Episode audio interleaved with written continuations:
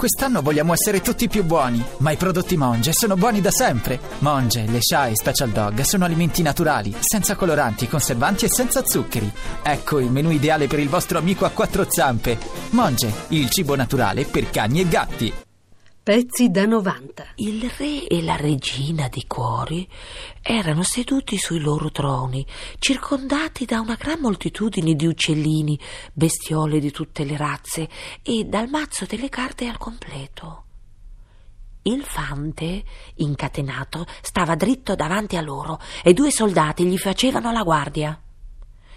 Vicino al re c'era il bianco coniglio con una tromba in mano e un rotolo di pergamena nell'altra. Al centro della corte era stata preparata una tavola con tante torte. Io vorrei che il processo fosse già finito, che fosse il momento dei rinfreschi, ma non sembrava esserci nessuna probabilità che ciò si avverasse, quindi per passare un po' il tempo cominciò a guardarsi intorno. Alice non era mai stata prima d'allora davanti a un tribunale, ma aveva letto queste cose nei suoi libri, tanto che si rallegrò di riconoscere quasi tutto, quasi tutto. Quello è il giudice, perché ha una grossa parrucca. Il giudice, a proposito, era il re e, poiché portava la corona sopra la parrucca, non sembrava tanto a suo agio, per di più eh, non gli si addiceva affatto. E quello è il banco della giuria. E quelle dodici creature? Suppongo che siano i giurati. Ripeté fra sé due o tre volte quella parola. Giurati, giurati, piuttosto orgogliosa di conoscerla. Poche bimbe della sua età potevano conoscere il significato di quella parola. Comunque anche membri della giuria sarebbe andato benissimo. I dodici giurati erano tutti occupati a scrivere su delle lavagnette Cosa stanno facendo? bisbigliò Alice, rivolta al grifone. Non è mica possibile che abbiano già qualcosa da scrivere se il processo non è ancora cominciato. Stanno scrivendo i loro nomi, bisbigliò il grifone, per paura di dimenticarsene prima della fine del processo. Oh, che sciocchi! Ma si arrestò subito perché il bianco coniglio stava gridando: Silenzio in aula! E il re si era messo gli occhiali e aveva cominciato a guardarsi intorno per scoprire chi stesse parlando. Tutti i giurati stavano scrivendo o che sciocchi sulle loro lavagne. Uno dei giurati aveva una penna che scricchiolava. Non riuscivo proprio a sopportarlo. Si spostò così, arrivando alle sue spalle. Presto, presto, trovò il modo di portargliela via.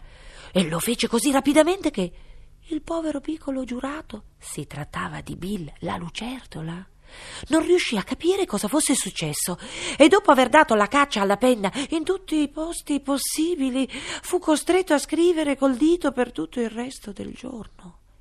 E non fu però una bella idea perché il dito non lasciava tracce sulla lavagna. Eh. Araldo, leggete l'accusa, disse il re. Il bianco coniglio srotolò la pergamena e lesse quanto segue. Delle torte ha fatto la regina di cuori in un giorno d'estate? Quelle torte ha rubato il fante di cuori e via se le è portate? Mm. Presentate il verdetto, presentate il verdetto, disse il re. Subito il coniglio disse: Ma c'è ancora molto da fare prima del verdetto. Chiamate il primo testimone, disse il re, il primo testimone. Era il cappellaio entrò tenendo una tazza di tè in una mano e una tartina imburrata nell'altra. Porgo le mie scuse a vostra maestà, cominciò, per essere entrato in questo modo, ma io veramente non avevo finito di prendere il tè quando vennero a chiamarmi. Dovreste aver già finito, disse il re.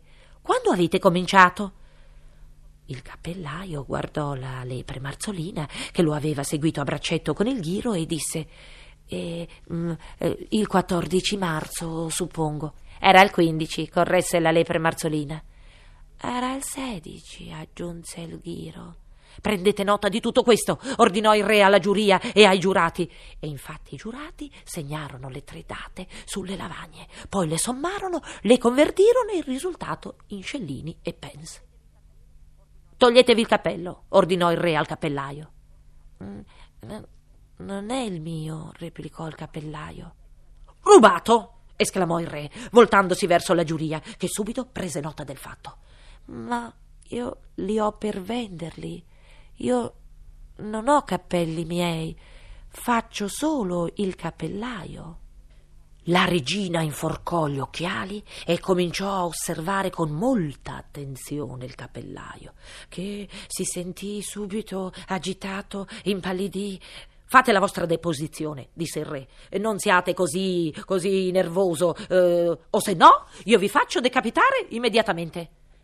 La cosa non sembrò incoraggiare affatto il testimone, eh, che nella confusione addentò un discreto pezzo della tazza invece della tartina. Mm.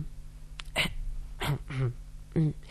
Proprio in quell'istante Alice provò una sensazione curiosa e che la fece quasi eh, ammattire eh, finché non capì di che cosa si trattava. Ma stava nuovamente diventando più alta. P- prima p- pensò che sarebbe stato bene forse non so, abbandonare l'aula, ma poi, ripensandoci, decise di rimanere ferma, ferma, fino a quando ci fosse stato spazio per lei. Io vorrei che tu non spingessi tanto, disse il ghiro che le sedeva accanto perché io a malapena riesco a respirare. Ma non posso farne a meno. Mm. Sto crescendo. Ma tu non hai il diritto di crescere qui, disse il ghiro.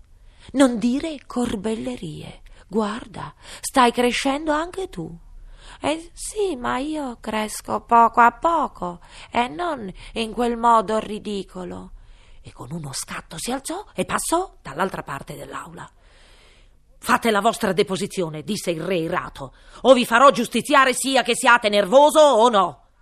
No, sono un pover'uomo, vostra maestà, cominciò il cappellaio con voce tremante, e non, e non avevo ancora cominciato a bere il tè, non più, non più di una settimana fa, e poi le, poi le tartine che rimpiccioliscono e, e, il tintinnio del tè. E il tintinnio di che? chiese il re. Il tintinnio cominciò col tè, rispose il cappellaio. Col tè?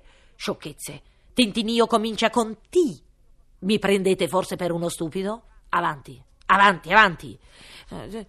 Sono eh, un pover'uomo e tutto eh, dopo che cominciò, che cominciò a tintinnare che eh, solo la lepre marzolina disse non è vero? interruppe la lepre marzolina.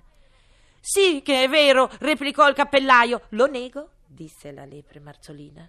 Lo nega disse il re. Lasciamo perdere lasciamo perdere eh, bene ad ogni modo il, ghiro, il ghiro disse proseguì il cappellaio guardandosi ansiosamente intorno per vedere se anche il ghiro avesse negato, ma costui non negò nulla perché già dormiva profondamente.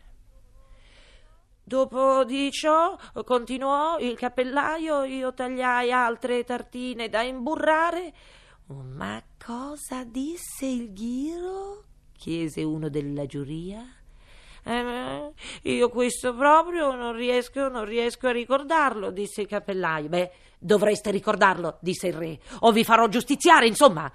Eh, io sono un misero uomo, vostra maestà. Voi siete un misero parlatore, disse il re. Potete andare. Il cappellaio si affrettò a uscire dall'aula e tagliategli la testa appena fuori, aggiunse la regina rivolta a una delle guardie. Oh, chiamate il testimone seguente, disse il re. Il testimone seguente era la cuoca della duchessa.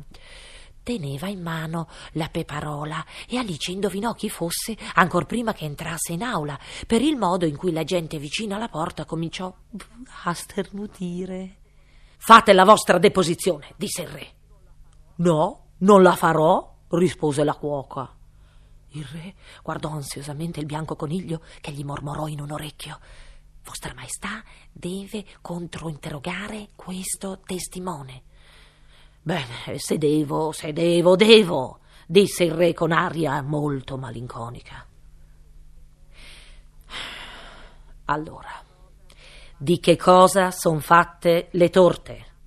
Di pepe principalmente, rispose la cuoca. Di melassa, aggiunse una voce addormentata dietro di lei. Legate il ghiro! strillò la regina. Tagliategli la testa! Buttatelo fuori dall'aula! Sopprimetelo! Pizzicatelo! Tagliategli i baffi!